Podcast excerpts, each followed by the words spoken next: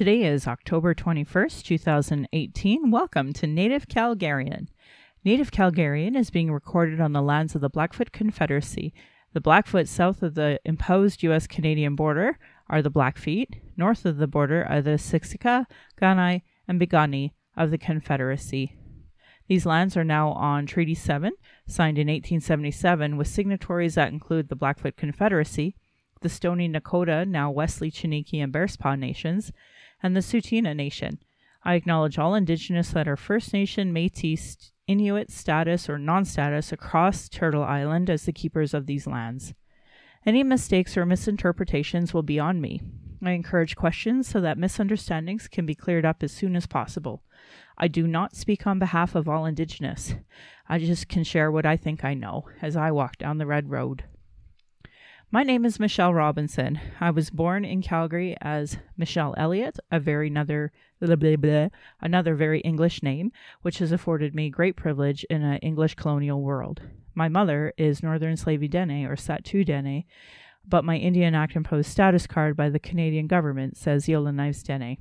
My father is so Canadian that I am a daughter of the Mayflower and a daughter of the American Revolution while having an Indian Act imposed status card. I acknowledge my Dene lineage and that I was born in Calgary, but my family is not part of the Treaty 7 signatories. My Dene lineage roots me in the land of the Hare people, also called the Great Bear Lake people in Treaty 11. I'm native to Turtle Island, and my Dene nation is a visitor to the area of Clincho Tene Indahe in Dene, meaning Many Horse Town, named after the Calgary Stampede. My spirit name is Red Thunder Woman, you'll find me on Twitter under Native Calgarian, and that was given to me in ceremony. My Patreon account is Native Calgarian, where you can pledge and support. And I'd like to say thank you to Amanda, Amy, Ariel, Ashley, Beatrice, Charmaine, Diana, Dustin, Joni, Judy, Julie, Kenna, Matt, Nathan, Sharon, Tiffany, and Veronica. Thank you for signing up. If you value listening and can afford to give, thank you. For those who cannot afford to give but listen in, I'd love to hear from you at nativeyyc at gmail.com. Send in your comments or questions. Uh, we are now on iTunes, Google Play, and Stitcher as well. NativeCalgarian.com is also up. Violence is an everyday reality I face. Every Indigenous generation has faced it. This is why I started the podcast to speak freely without interruption, without tone police, without leadership shaming, without gaslighting questions, as many people do not want to hear Indigenous opinion, but sure want to tell us theirs, and usually by people who know nothing about Indigenous, know nothing about colonialism, know nothing about the constant surveillance of Indigenous people, our protests, our vigils, and our rights. Uh, just typical microaggressions and people dealing with internalized racism. So they become gatekeepers that survive off the status quo, and people who are so in their trauma that they stop people from trying to do good work and deplete all the personal resources. Uh, internal and external racism is an everyday reality for Indigenous people, and I don't blame um, Indigenous people at all for you know, those microaggressions and that internalized racism because this is part of the colonial racist con- construct. And for those who have been listening, I'm hoping that slowly you'll start seeing how that is developed. It is sad I needed a podcast to be heard, but here we are. My hope is one day that my family, my daughter, will be proud of uh, you know these everyday issues that we're discussing down the road. So I want to put Start by putting cultural safety into action and encourage others to create safer places for, you know, indigenous, people of color, LGBTQ2 plus, and I always start off with a meaningful land acknowledgement because it's not only important that I acknowledge where I, you know, was born and I live, and that even though I'm indigenous, these ancestors are not, uh, or these lands are not my from my ancestors it's just important to start with that land acknowledgement because um, I want to honor, of course, the Blackfoot and the Treaty 7 signatories for this area. But I also want to create that safer space for Indigenous people. And, uh, you know, creating that safer space for all marginalized people starts off with small things. And they may not mean much to some people, but if you start acknowledging your pronouns, like in my case, they're she and her, that can help many other people who identify under the LGBTQ2 plus spectrum to realize this might be a safer space. And we don't say safe space because, unfortunately, myself included, none of us are perfect. And sometimes we uh, say things that, you know, don't create safe spaces for everybody. So those microaggressions manifest in ignorance, and, you know, I'm no exception. So, anyway, to start putting some cultural safety into action, I'll say do something. Having good intentions is not enough. You have to take action to make change. So I say that because I hear a lot of people think that they're doing a really great job on Indigenous awareness, but have yet to take any change, take any action to make that change. So, for example, policy changes, um, you know, having regular boundaries for all people to be able to speak, doing a land acknowledgement, bringing in elders, offering tobacco. Most of these things are not part of people's policies. So I would argue until you do something and you take action to make change, you are not making safer spaces for Indigenous to be. You need to speak out against racism.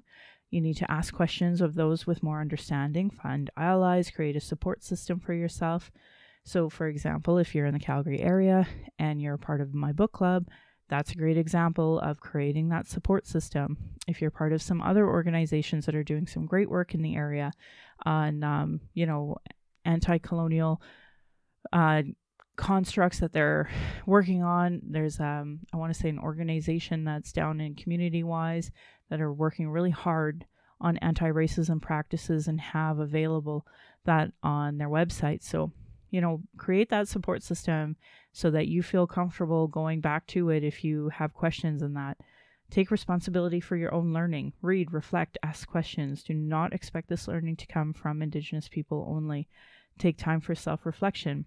Beware of your own assumptions and biases. Question everything you've learned about Indigenous people and take steps to actively disrupt the stereotypes. Commit to lifelong learning. Be prepared to be uncomfortable. Understanding colonialism and the legacy of racism is an ongoing and difficult task. I want to say thank you to heretohelp.bc.ca for their What is Indigenous Cultural Safety and Why I Should Care About It um, link. Uh, internalized racism is made up because of the external racism that happens here in Canada. So you'll hear people talk about lateral violence, etc. And Donna Bivens from racialequitytools.org has a great example of what is internalized racism. And if you Google internalized racism, you'll come across many different um, examples of what that is. And I actually don't like to focus on it because when people, you know, say, well, this native argued with this native, that somehow justifies their structural racism. And that's not even kind of close. It's actually laughable. But yet, here we are in 2018, and we still hear that. So I want to move on to do's and don'ts for bystander interventions, and we'll thank the American Friends Service Committee for that.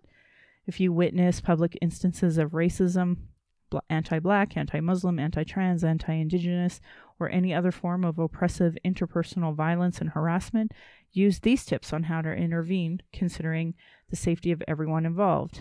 Do make your presence known as a witness. Uh, make eye contact with the person being harassed and ask them if they want support. Move close to the person being harassed. If you can do so, create a distance and a barrier between the person being harassed and the attacker. If it's safe to do so, the person being harassed consents, films, records the incidents. So, for many people, your bystander intervention, I'm just going to make this very clear, is the difference. How many times do you see bystanders go through because they don't know what to do? This literally is your step by step.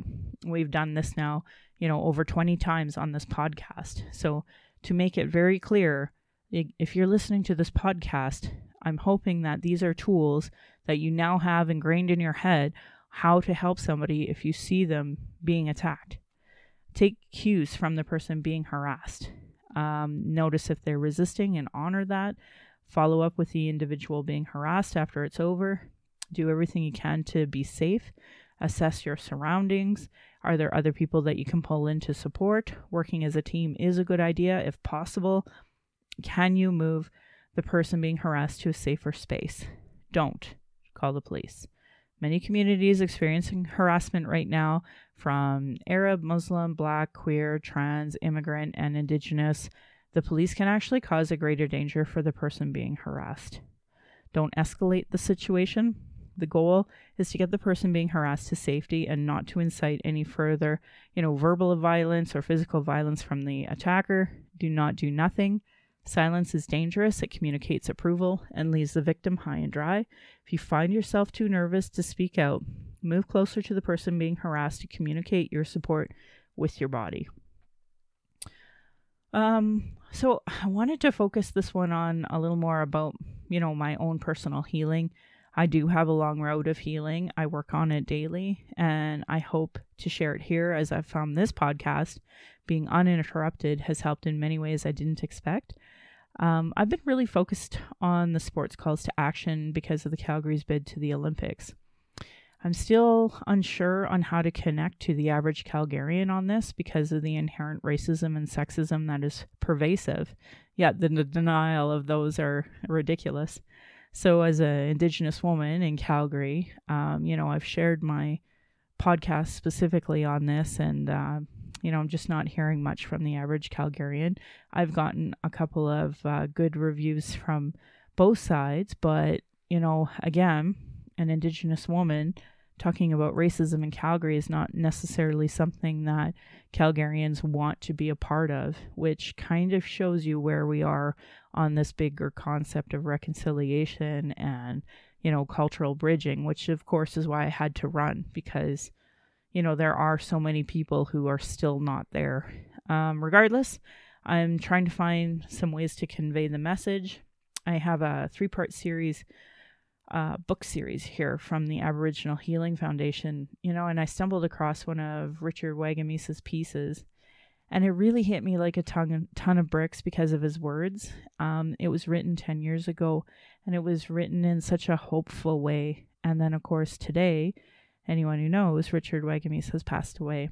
And his words really hit me hard because, you know, he, he wrote it with so much hope, and yet you know, now he passed away and, you know, I don't know if um, people are aware why he passed away as well. So that's not really my story to tell. Um, I was reading from in those in the book series a little bit from Beverly Jacobs, who's now Dr. Beverly Jacobs, uh, but she was still with NWAC at the time, and you know she was writing on sexism and injustice and the child welfare system in general. And, you know, again, this is 10 years ago she was writing in these Aboriginal Healing Foundation books. And there was so much hope at that time about what reconciliation could possibly be and the assumption that Canadians would be, you know, reading these works and, and moving on. So, anyway, just reminded me of um, we had uh, local Tsuut'ina members, uh, Connie and Ty Jacobs, and you know they had um, they were killed in in Tsuut'ina. They had uh, child welfare there, and the police were there. And there was some kind of snowstorm, and ultimately, Connie was shot, and Ty was right there, and he was shot and killed as well. So, you know. We've been having the exact same recommendations to justice and child welfare long before the TRC calls to action, and the pattern you know, repeats over and over in every year, every report, every decade, and there's still no changes. You know, no Indigenous education or knowledge is on the mind of politicians who have the power to implement these reports. You know, there was a tweet on Twitter with a news article by Tanya uh, Talaga and she's working on this series called All Our Relations Finding the Path Moving Forward. And she's also the author of Seven Fallen Feathers, which I did a podcast on, and we had a book club. Um, but this article that she's working on right now, uh, the, the health system in Canada's north is failing, but it's not by accident. And it's designed to do what it is doing. And I shared it on um, both uh, my Twitter and my Facebook page. with the link so that you can read it, and I highly recommend you do. But it, it speaks a lot on the history of Canada's policies towards Indigenous um, on health from Indian Affairs ministers, uh, from a quote on the TB deaths of Indigenous children to the Indian problem, you know, in quotes, uh, to Indian hospitals, to which I know the average Canadian is completely unaware of. Um, and this is what I talk about when I say non Indigenous Canadians benefit from the structures left in place. You know, our people are still not being taken care of the same as the same care Indigenous people or Canadians receive.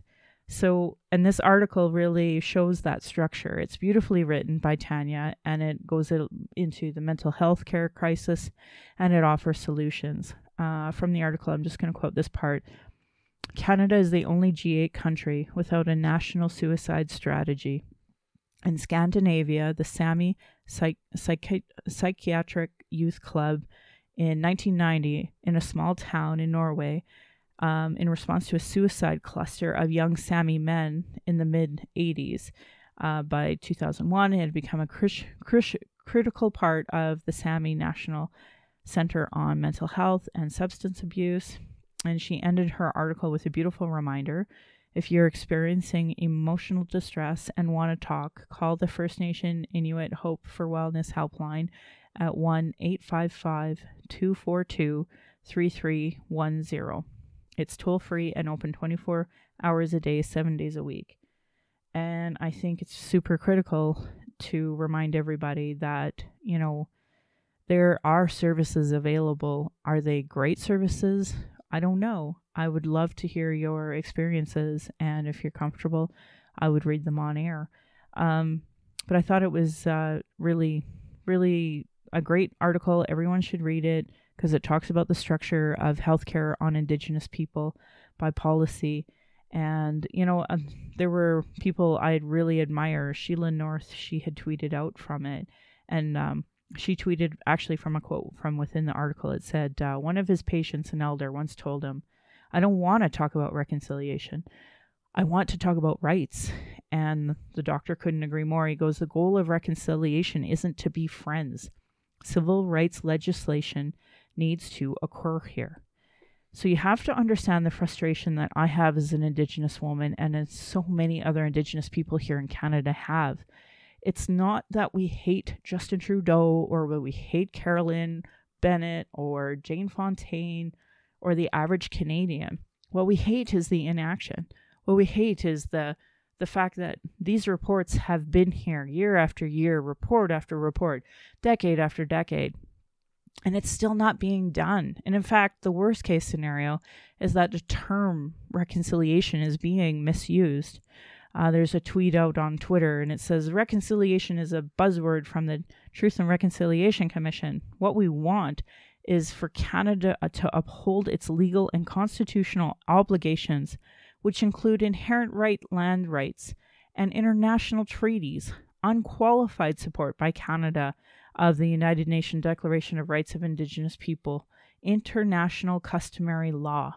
And that was Gordon Peters who tweeted that out after quoting Sheila North, which I mean, so many of us agree. Of course, there was lots of retweets on that because, you know, Canada needs to understand reconciliation is so much bigger than than what they understand it to be. Um, you know, so another person on Twitter, um, Kim Weaver, Indigenous folk hashtag Native Twitter. You need to stop talking about reconciliation. Stop using this term. It is completely co opted by Canada. It is code for our extinction. Every time you use it, it gives power to our oppressor's narrative. Just stop it. Now, I don't blame Kim for for tweeting this. Of course he tweets this. This article that Tanya put out clearly shows the structure in place to still allow indigenous people to have unequal rights in healthcare. Just one aspect that Canadians don't even think about. That's not including our land rights, it's not including a million other policies. We're just talking health. But the truth is, because Canada still refuses to see that bigger picture of structural discrimination through legislation, it is killing us. Literally, it is killing us. So when we use terms like genocide and extinction, we are not making this up. All of the evidence is there. This has been here since the beginning. It's in report after report after report after report. So I quoted him and I I couldn't agree more. I said, "I wish I could disagree, but I can't. I don't see non-indigenous doing the work. I'm so frustrated. I'm seriously considering moving to Germany and getting a PhD in genocide so that I can write papers on how awful the society that allows Indian residential school deniers and organizations that use this term reconciliation when they have no idea what it means. They have no plan to work on any of the calls to action, even though it's crystal clear in the volumes of the Truth and Reconciliation Commission, the reports prior to that, the Aboriginal Healing Foundation, the Royal Commission on Aboriginal Peoples. I see organizations giving themselves a big pat on the back for attending or hosting a blanket exercise. You know, and I'm happy that people put a bit of effort towards learning about Indigenous people in like a 45 minute lens, but that's not reconciliation in a broad sense. And it sure doesn't honor our Indian residential school survivors or those that passed, usually a violent death you know this it, it's so frustrating to me because i see the these small bits of blanket exercises across the city but it's the same like you know 50 people that go to them. That's it. You know we don't have you know uh, major oil companies doing them. We don't have small businesses doing it. We don't have nonprofits doing it on a regular basis. Nothing. You know, the fact that Doug Co- Doug Ford could even cut indigenous education, like that alone should be outlawed. So these people who attend these blanket exercises, they're not even looking hard at those 94 calls to action. They don't look at their own organizations, their sports teams, their nonprofits, their municipalities, every, you know, the provincial levels of government. Man, they have a lot of power with this child welfare portfolio, and I never see change. Um, and they, and, and all Canadians need to stop thinking that only the fed, feds are responsible for this. This is literally every single Canadian has to be at the table doing something about it. This is not going to change. The fact that I have to like speak so strongly about the sports calls to action and try to do all of that education for free in the in the very hopes there will be a couple of people that will see the need to make some major changes across Canada because I'm talking about Calgary hosting the Olympics, but these TRC calls to action have been available since what 2015. We're on year 3 I haven't seen, you know, Hockey Canada put out this huge call to action to make changes to their sports networks so that that way we can have access to on res and, and access across Canada for all kids to enjoy sports. This is so much bigger. You know, when I talked about the sports aspect, it literally was created some of the sports that was available to, Indian residential schools to so called civilize them. Yet they purposely underfunded it. So you know the structures are there in place on purpose. People blame us but the truth is is that structure is still there. And you can't say you people need to pick up your boots bootstraps or whatever bull you say. You really need to look at yourself. My my uncle has this really great expression and he says for every finger pointing out there's three pointing back. And it's true.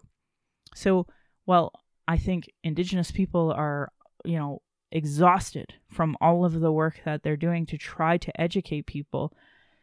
Um, I actually said this in a tweet the lack of Indigenous education, the bar has been set so low for so long that acknowledging Indigenous or even people is leaps and bounds.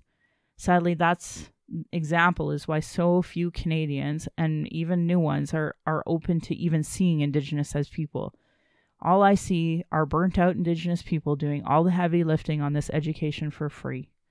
And my uh, friend Kimmy, well, I, I should say my acquaintance on Twitter, he says, Yeah, I'm in bed now, exhausted, mainly from the emotional burden. And I said, You know, I got permission from Dr. William Smith to use his paper he co authored about racial battle fatigue. I swear all Indigenous deserve all the vacations for free uh, because of how much we suffer under colonialism.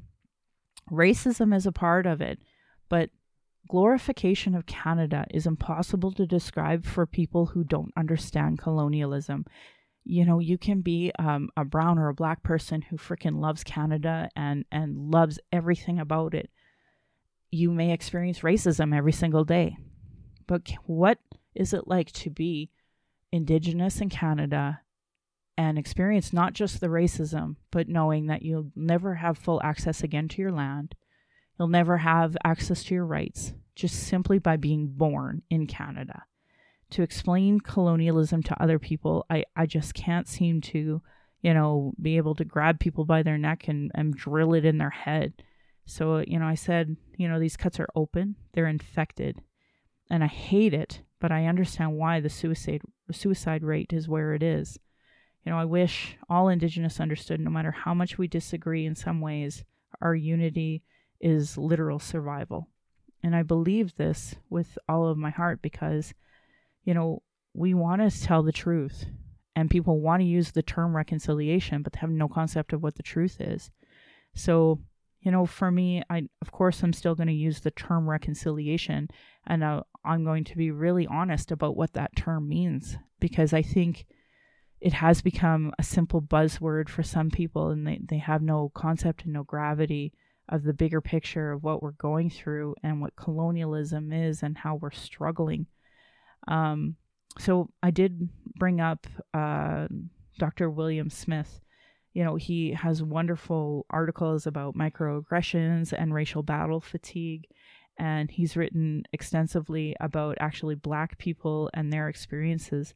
And um, so, of course, it doesn't talk about the colonialism that Indigenous face, but they talk about racial battle fa- fatigue being, um, you know, associated with high blood pressure and anxiety, frustration, shock, sh- anger, depression, and you know, trying to live in places that are historically non in like white spaces, and when you're not white, what that's like to live in.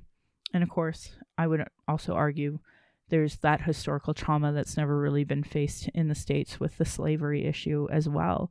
So, you know, I don't want to take away the black experience knowing what how the slaves were brought on and um, over the oceans, a lot of them dying. That's its own genocide. I wish we would be more honest about.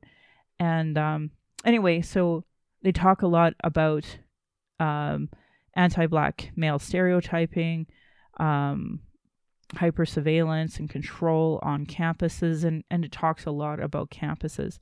And i just found it really um, interesting that that came to my attention at the same time that uh, a wonderful um, article from cbc came out and it was posted on October 13th, and it's Indigenous students question university's commitment to indigenization. Because back to the concept of reconciliation, we're talking about reconciliation, and a lot of the academic places who are typically white institutions and have not been open to Indigenous people, they're trying to do this so called indigenization. And I know a lot of good people are putting a lot of good work into it, but ultimately, you know, a lot of students are still getting those racist comments and attitudes. And, you know, this is really important to me because I want to go to post secondary education one day. But more importantly, my daughter will be going um, in less than a decade. So for me, this work, it, it needs to get done. So, in the hopes that we can make it a safer space for you know uh, the next generation. These are things i think about and i worry about. So anyway the cbc news article put out by uh, ms. Payapot fantastic fantastic article. It has some wonderful quotes from many indigenous uh, leaders but it also talks about you know some of the truths that are really ugly. Um, just like anywhere across Canada, they have these like, you know, Calgary Confessions. They have one called uh, U Saskatchewan Confessions, and it's embedded right in, in the article. And it talks about, you know, how how much racism is still on these and how the university will have to say, well, that's not technically a part of us, so blah, blah, blah, blah, blah. And ultimately, a lot of Indigenous people still facing ridiculous amounts of stereotypes. And um, I had shared the article uh, with um, Erica Violet Lee's quote You need to understand colonialism to properly serve Indigenous communities. Because to me, again, nobody's talking about the rule, r- the structural racism that comes through colonialism. Nobody wants to talk about those things. So we'll never change anything until this gets addressed.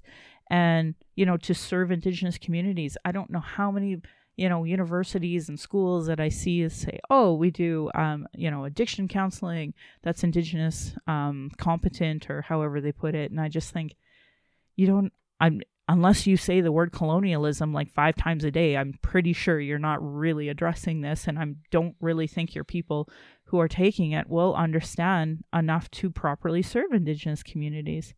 So I thought, um, you know, just as Dr. William Smith put out what it's like to be Black and in the academic setting, here is a great article of what it's like to be indigenous and supposedly these um, institutions trying to make efforts towards you know, indigenous people being there, but you know they have a, a, picture of Christi Belcourt and Isaac Murdoch, and anyone who follows them would easily see on on Twitter or on uh, Facebook what happened, where you know he was approached and um, was accused of breaking into a car, and he's there doing this beautiful art piece, and you know it's just it's so pervasive. It's 2018, and this is the type of thing that we're still coming across. And anyway, I, I thought um, she ended her article in a really great way and had this really great quote from uh, Kevin Lamoureux. And he says, uh, When an Indigenous person can come to the University of Winnipeg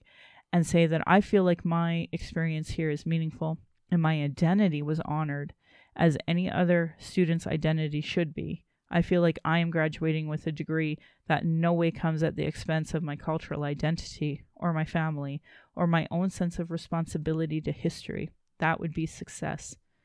You know, I think that's such a beautiful way to say that should be this, you know, goal of every single institution that um, is trying to indigenize that, you know, indigenous people can be indigenous and not be um, uh, negatively impacted by it. So if they need to run home for a funeral, being given that space. If they need an extension because they had to run home for a funeral, be given that space. But, you know, again, the idea of it coming at the expense of, I know many Indigenous people who had to miss funerals, had to deny their heritage just in order to graduate.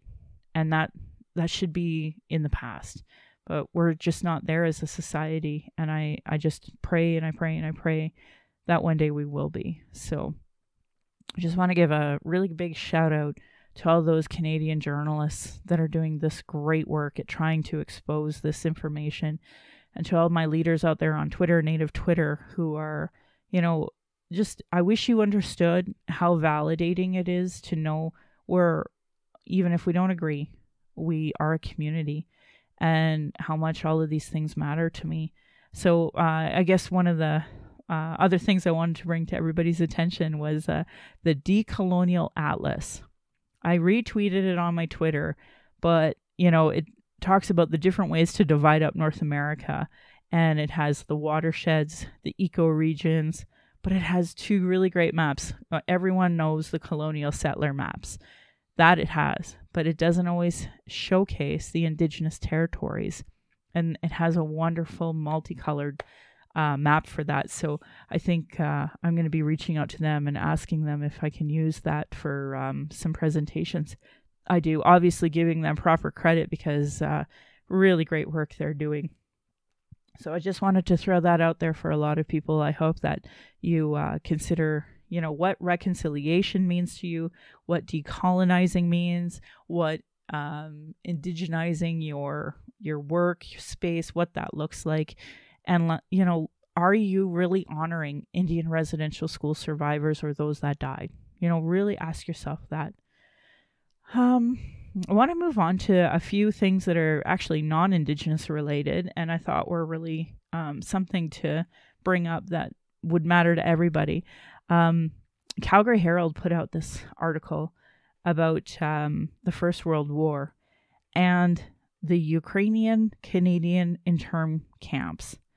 And anybody who follows my husband and I knows that we're scuba divers, or that we were before we had our daughter anyway. And, um, you know, we used to teach scuba out in Banff, and we thought we knew a lot more about Banff and the the coal mining town, the Bankhead, and that than most people because of the scuba diving that we did and some of the local monuments that were there. It was there that I had learned a lot more about you know the Chinese segregation because that was so clear. Yeah, so then when I came across this, this really hit me like a, a ton of bricks, and it in in 1914 when they did the War Measures Act, so that that I know is the reason why they were able to flood Lake Minnewanka again and the 18 or the 1912 dam was is now underwater. Um, you know, that dam, the 1912 one, it it was there because they were able to do flooding before that as well. Always w- with this War Measures Act, able to do more. And then in the Second World War, they flooded it again, and that's the road that you see today. But what I didn't know was that in 1914, when that War Measures Act was invoked, there was about 8,500 people, mainly ethnic uh, Ukrainian immigrants, that were deemed um, enemies. And they were put into intern camps. So, all of those wonderful um, sites that we have at the um, at Banff and that that was at the expense of interned women, children, men in harsh labor conditions, building roads and clearing forest in Banff and Jasper. And I had no idea. Um, it left a terrible legacy of fear, distrust, further amplified by the fact that the Canadian government destroyed records of the internment in 1954. So I guess that's why I didn't know, because just like the Indian Act, and a lot of policies that um, those uh, papers were destroyed on purpose so that nobody would know. Well, here's the same thing. The same thing happened to Austria, Hungary, and um, Ukrainian immigrants. So there's going to be um, a screening of Canada's first national internment operations here in Calgary at the Globe Cinema on the 23rd at 9 p.m., which I would freaking love to go see. So this um you know, it, it I think this needs to be part of Canadian history as well. Every kid in Canada should know this because I didn't. I literally just learned it from this one article, and um, this was just posted.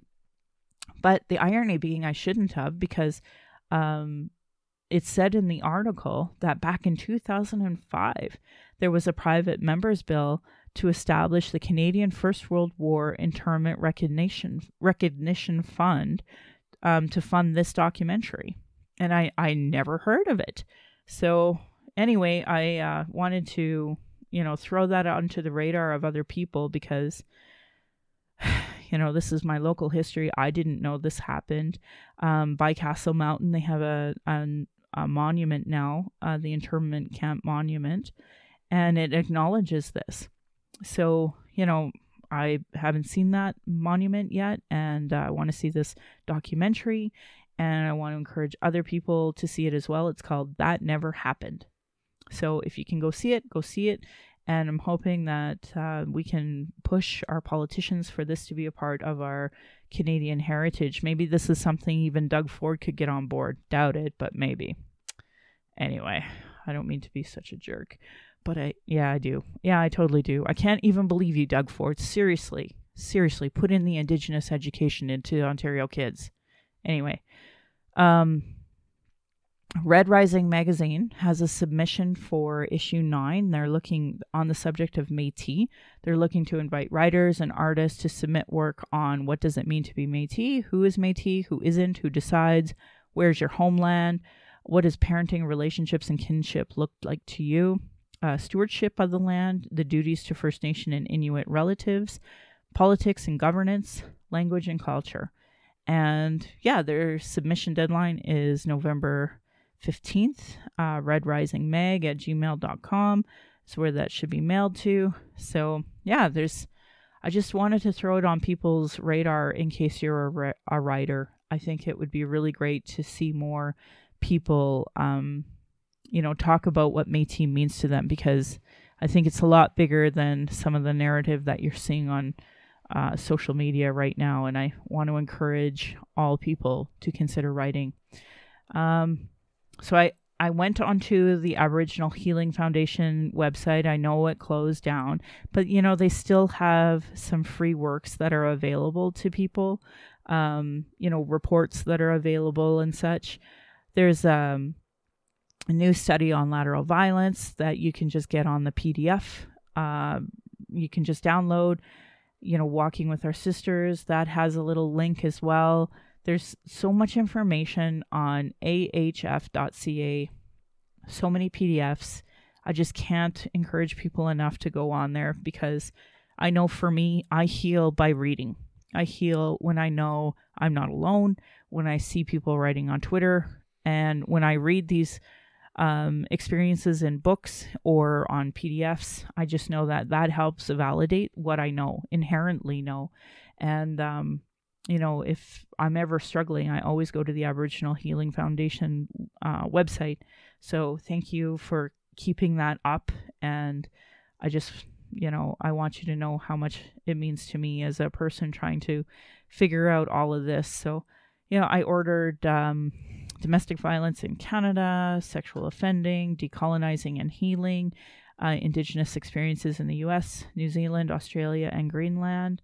And uh, I wanted to read the residential schools, prisons, and HIV AIDS among Aboriginal people, exploring the connections. I paid 45 bucks for the teacher's bundle because I want to be able to talk about it. To I get asked to talk, at say my daughter's school or at other places and i just want to make sure i add as much as i can always giving credit of course. Um, and one that i thought was really great um, that i wanted to add but i'll probably i don't know how it'll apply to me. It says understanding the challenges and healing of first nation men. But i think for somebody who cares about um, issues of family violence there's probably some real good points I can focus on when uh, talking in my my regular work about how to better approach Indigenous men. Um, and then the last one I got the Indian Residential School Settlement Agreement Common Experience Payments and Healing uh, study exploring the impact on recipients. So, yeah, I thought um, that was definitely worth the investment. It was the shipping that actually cost the most, unfortunately. And I don't know with the, um, you know, strike that might be coming up, how that's going to work. But that's okay. I got lots of stuff to read, and even when I have read something, I find that when I reread it, something new pops out, and uh, sometimes helps in in my role of healing. So I think with that, I'm gonna start wrapping up here, and I just want to say thank you to my ancestors, my granny, my mom of what strength looks like through your example. I want to thank my dad for teaching me to be blunt and strong, my stepmom for showing me what a proud Australian or Austrian culture is through your roots, your family, and teaching me how to be a proud Calgarian. It's through you. I'm a second generation Calgarian, and um, yeah, I, I uh, want to say thank you to my husband Darcy for producing and editing the show. On top of being my husband, my childhood friend, the father of our child, and my support down the red road, he's witnessed decades of racism and sexism that I've experienced. And to our child, we are blessed to learn from you every day, and we are so honored that you chose us. You give me daily accountability to be a better and stronger person.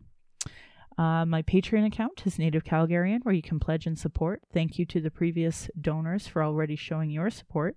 If you value listening and can afford to give, that's great. Thank you. But for those who cannot afford to give, I'd love to hear from you. NativeYYC at gmail.com. Send in your comments, questions, we are on iTunes, Google Play, Stitcher, and nativecalgarian.com is up. And with that, have a great day.